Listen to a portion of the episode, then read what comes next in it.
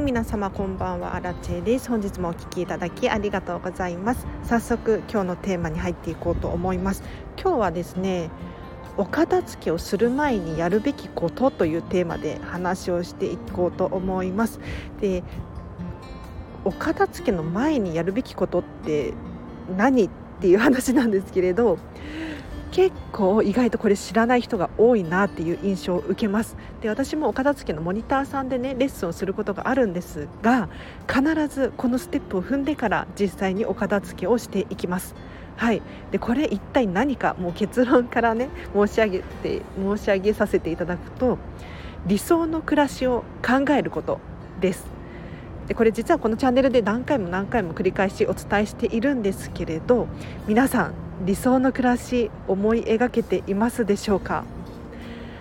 例えば朝何時に起きるのかだったりとか起きてすぐ何をするのかコーヒーを飲みたいのかちょっとランニングに出かけたいのか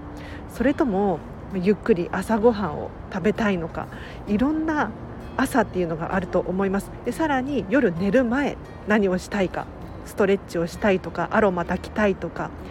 ね、本を読みたいとかいろいろあると思うんですけれど皆さんしっかりとイメージできているでしょうか？でこれがイメージできていないとですねどうしてお片付けに影響するのか？不思議じゃないですか？ただよくよく考えると分かると思うんですがお片付けっていうのはあくまで家庭でしかないんですよ。どういうことかっていうと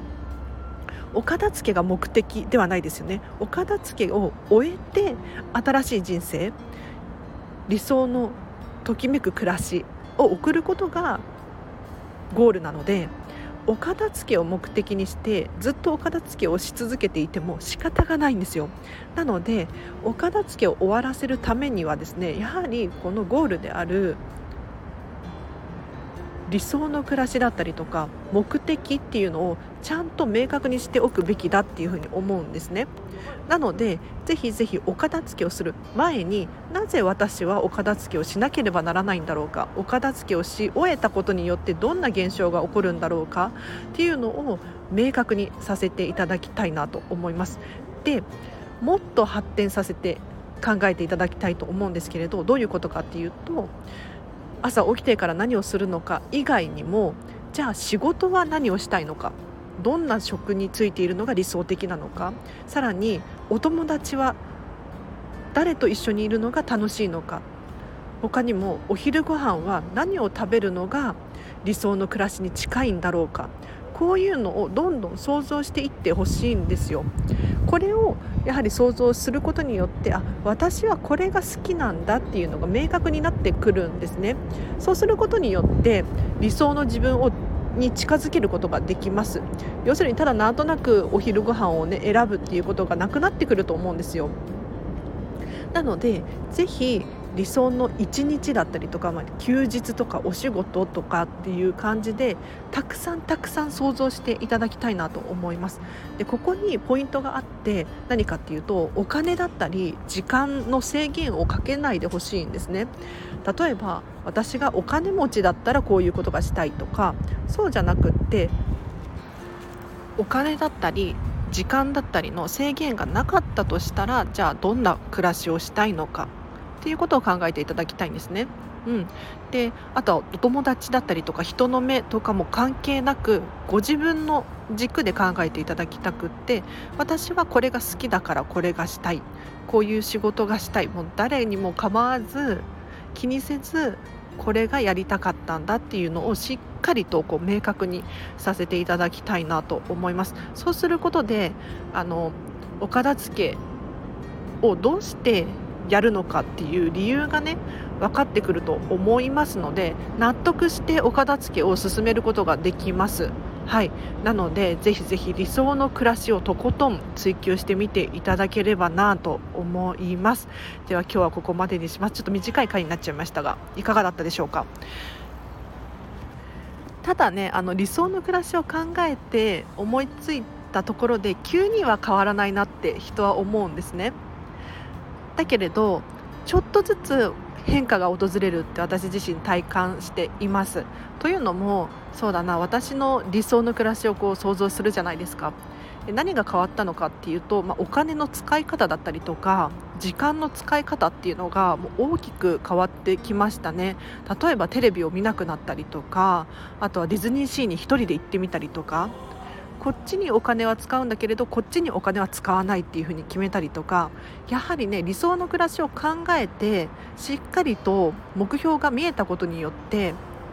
これに時間を使ってる暇ないなとかこれにお金をかけてる場合じゃないなっていうふうに思うんですよ。これ本当に不思議なんですけれどやっぱり理想の暮らしをちゃんと考えた末にそういう現象が起こっているって私自身思いますのでぜひぜひあのお片付けをするにあたってなんとなくお片付けをし始めるのではなくお片付けを終えたらじゃどんな暮らしが待っているのかっていうのをとことん追求してみていただきたいなと思います。では今日はここまでにします。今日の合わせて聞きたいなんですけれどどうしてお片付けをすると人生がときめくのかっていうテーマで話した回がありますのでぜひぜひチェックしてみてください。でこれどんな話をしているのかっていうとお片付けが終わると人生がときめくっていう風にこんまりさん近藤まりえさんの本で書かれていますよね。でもこれって不思議じゃないですか？すっごく謎ですよね。で私も実は半信半疑だったというか、うん、ちょっと人生がときめくならラッキー程度でお片付けを始めたんですね。ただもうここには明確な理由があって確かに人生が輝き出すというかそんな感覚があるのでぜひ気になる方いらっしゃったらこちら詳しく話してますのでぜひチェックしてみてください。でお知らせがいくつかあります。LINE で公式アカウントやってます。こちらはですね私アラチにですね 直接メッセージが送れる設定にしてありますのでもしお片付けのモニターさんモニターさんを受けてくださるっていう方いらっしゃったら、えーと、メッセージください。はい、あとは私から毎日メッセージを送っていますので荒地さんから何か情報が来たということでお片付けのモチベーションにつながったりとか何か生活のヒントになるようなことがあるかもしれないのでぜひぜひフォローしていただければなと思います。あとノートでブログ書いてます。こちらはちょっとツイッター感覚でつぶやいたりとかしているので文章の方が読みやすいよっていう方だったりとかフォローえっと、ノートやってるっていう方はぜひフォローしていただければなと思います。あとインスタグラムもやっています。こちらはですね私のモニターさんのお片付けのレッスンのビフォーアフターを載せたりとかあとは私の私生活が少し見れるようになっていますのでぜひこちらも合わせてご利用ください。で最後にですねクラウドファンディングをついに立ち上げました。お片付けのクラウドファンディングを私立ち上げたんですね。で見習いこんまり流片付けコンサルタントなので、えっと、お片付けの経験値を積みたくってですね今いろんなことをやっているんです。でこのスタンド FM もその一つなんですがクラウドファンディングもその一つです。でどんなことをしているのかっていうと私はですねこまり流片付けコンサルタントの方でお片付けのクラウドファンディングを立ち上げてる人を見たことがなかったんですねちょっと私が探しきれてないだけなのかもしれないんですけれどやっぱりねここでちょっと活動した方がいいかなっていうふうに思えたんです。というのもクラウドファンディングをやってる方って結構今もういらっしゃって、えっと、支援している方がねいらっしゃって頻繁に使う人って結構いると思うんですよで私もそのうちの1人なんですけれどここの方たちに向けてこんまりメソッドがこういう内容でこんなメリットがあるよっていうのを伝えた方がいいというか伝わ伝えたいって私が思ってしまったんですね。なのでこのクラウドファンディングによって少しでも多くの人にお片付けっていうことが広まったらいいなっていうふうに、まあ、私の勝手なあれなんですけれど願いなんですけれど届けたいんですよね。でまず今日の話もそうなんですけれど理想の暮らしを考えると私はですねこんまり流片付けコンサルタントになりたいんですねでなって、えーと、どんな活動がしたいのかっていうとたくさんの人の背中を押す仕事がしたいんですねで私自身がかつてそうだったのでそうしたいっていう思いがあるんですけれどなぜかやる気はあるのに行動に移せなかったりとか何をやったらいいのか分からなかったりとかもう人生がとにかくモヤモヤしていてなかなか前に進まないとかそういう現象って、まあ、私以外にも起こっていると思うんですね。ただじゃあ何をしたらいいのかってわからないじゃないですかでそんな時に私が出会ったのがお片付けだったんですよ。でまさかお片付けの中に答えがあるというかヒントがあるなんて想像もしていなかったことなので私としてはですねあのこんまりさんに出会えて本当に良かった。感謝しているんですね。でこれってもっとたくさんの人に知ってもらいたい伝えたいっていうふうに私は思っているんです。要するにお片付けがしたいっていう人よりも人生を変えたいとか何かやる気はあるんだけれど行動に移せないとかそういった方たちにお片付けは困っていないかもしれないんですがこんまりメソッドをすると人生が輝き出すっていう経験を私がしているのでぜひねこの体験を広げていきたい。でクラウドファンディングうん支援している方っていうのは結構何て言うのかな私の勝手な偏見ですけどリテラシーが高いというかやる気があるというかもうこの世の中をね良くしたいっていうか、まあ、要するに支援を募っていてそこに支援するわけなのでやはりね何か変えたいとかそういうふうに思う方が多いんじゃないかなって思ってですねここに矢を投げるというか、うん、するといいんじゃないかなと思って私はクラウドファンディングをね立ち上げました。ただちょっと聞いてくださいよ。あの今日私キングコング西野さんのオンラインサロンメンバーなんですけれども本当タイムリーにクラウドファンディングについての話をねされていたんですよ西野さんが。で西野さんのサロン記事毎日2 3 0 0 0文字。投稿されてるんですけれども本当にビジネス書みたいな感じですですね。クラウドファンディングはこうしたらいいよこうしちゃだめだよっていうのを丁寧に書かれていてそれを読んでですねもう今日私クラウドファンディング立ち上げてしまったんですけれどもう今日中に直して訂正して再提出しました。もう本当にせっかく何て言うのかな頑張って頑張って考えた文章を削りに削ってここまで削れるかっていうくらい削ってですね短くしたんですよね。やっぱり文章を読む側からしたら短い方が読みやすいですよね、うん、というのを今日のオンラインサロンの記事で感じました。なので今日はまだ訂正したんですがあの再申請しないといけないんですよね。でクラウドファンディングはキャンプファイヤーっていうところを使っているんですけれどこちらの会社の許可が下りないとやはり文章も、えーと、通すことができないので多分明日以降に文章が変わっているかと思います。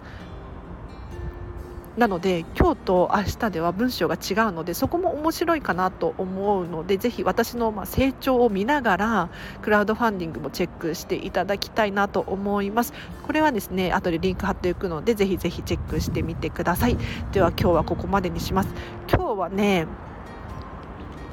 これからホテルに行こうかなと思ったり思わなかったりしていてどうしようかな。ホテル行きます。あの私週に2回ほどホテルに泊まるって決めているんですよ。というのもビジネスホテルなんですけれどビジネスホテルって自分が持ち込んだもの以外に何もないじゃないですか。そうすると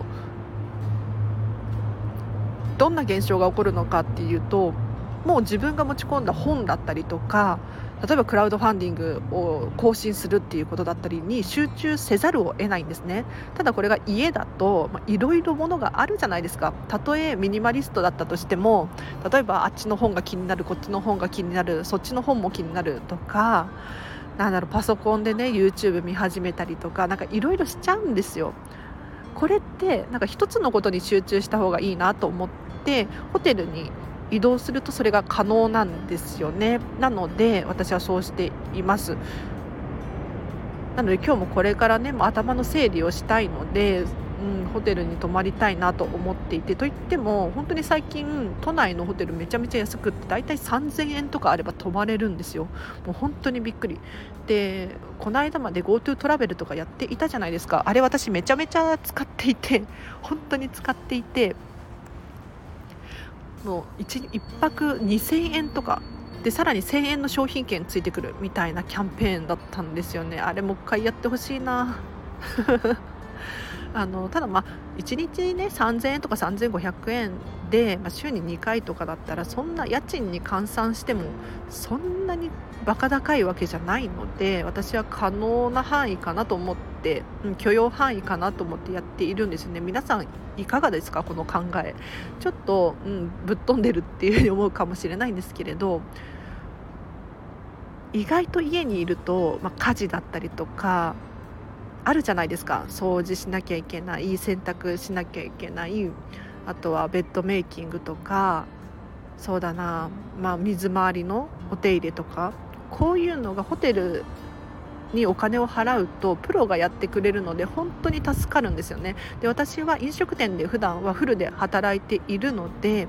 何ていうのかなこうしてスタンド FM を取ったり考えたりとかクラウドファンディングのことを考えたりとかする時間っていうのがすっごく貴重なんですよ。でこの時間を生み出すためにはどうしたらいいのかっていうともう自分でやらなければならない日頃のま家事とかですよね。こういうのを極端に減らす必要がある。って感じたんです。なので結構外食とかも最近は多めでですね作ろうと思えば作れるんですけれどやっぱり食材を買う時間と作る時間と片付ける時間これが本当に他に当てられるななんて思ってしまったんです。で私の勝手な価値観なんですけれどお金よりも時間の価値が高くって私はですねもともとそんなに裕福な家庭で育ったわけではないんです。でも、えっと、高校を卒業して就職して働いているのでそれからずっとこう働いているんですよ。はい。でねそんな時に思うのはこの価値観で良かったなって非常に思っていてだからお金にそもそも興味がなくって。なんかぐだぐだ話してしまっているんですけれどあのお金って求めるとキリがなくってこれが苦しいんですよね。でお買い物とかもそうじゃないですか。あの新しいものを買ったらその次にまた新しいものが欲しくなる。どんどん欲しくなってキリがない時ありませんか？もうお洋服だってこれも欲しいしあれも欲しいっていうのは当たり前ですよね。ただ最低限これだけ持っていれば幸せだよっていうのを見つけ出せた時に本当にこ本当に幸せを感じるというか要するにこんまりメソッドもそうなんですけれど今持っているもので十分幸せを感じられるこれがね本当に心地よいので広めていきたいんですよね。うん、なのでそうお金の話してましたよね。そうなんかお金よりも、まあ、もしかしたらね明日死ぬかもしれないじゃないですか。これってまあ今日の時点ではわからないことなんですけれどなのでお金とかをいつまでも貯めておくのもったいないなと思って私もついついねあのお金のこと気にしちゃうんですけれどやっぱりね自分自身に財産として教養を水つけたりとかあとは時間の価値っていうのを測ったりとかすることによって私は、えーと、行動をすることができていますのでちょっとでももう全部じゃなくていい。1ミリでもあの参考にしていただければなと思います。私はこういう価値観ですよっていうあくまでそうですね。でもちろんあの人によっては全然違ってもうお金の方が大切っていうのもすっごく気持ちが分かります。だってお金がなければあの何もできないですからね。本当に。いくら夢があってもお金がなくて叶えられない夢ってあるじゃないですか。うん。なんかあのサッカーとかだったらボールが1個あれば誰でもできると思うんですよ。もう最悪靴がなくてもその貧しい国の子たちとかやってるじゃないですか。ただ一方でそれがゴルフだったりとかなんだろうなアイススケートみたいな競技だったらまた話は変わってくるじゃないですか。なんかこういうのって本当に悔しいなって思うんですよね。うん。とちょっと話をし始めるとキリがないので今日はここまでにします。あのぜひぜひクラウドファンディング覗いてみてください。全然シェア、えっと、支援しなくてもいいので見るだけ見てほしいなと思います。とどうしてかっていうと荒地さん見習いこんまり流片付けコンサルタントの荒地さんってこういう人なんだっていうのを知ってもらいたいですしあの片付けコンサルタントの人の中でもいろんな人がいるんですよね。なのでご自身に合った片付けコンサルタントの方から情報を得るっていうのも一つの手だと思うのでぜひお片付けが気になっている方はですねいろんな方の情報をゲットするといいと思います。今ね日本でこんまり流片付けコンサルタントの人は120人以上いらっしゃるっていうふうに話を聞いております。で私は見習い期間中でいろいろこうしてね活動してはいるんですけれど私も多分6月には正式なコンサルタントになると思うのでぜひぜひこのチャンネルもフォローしていただいてまたお会いできるととっても嬉しいです。では長々と雑談にお付き合いいただきありがとうございました。今日も明日もか。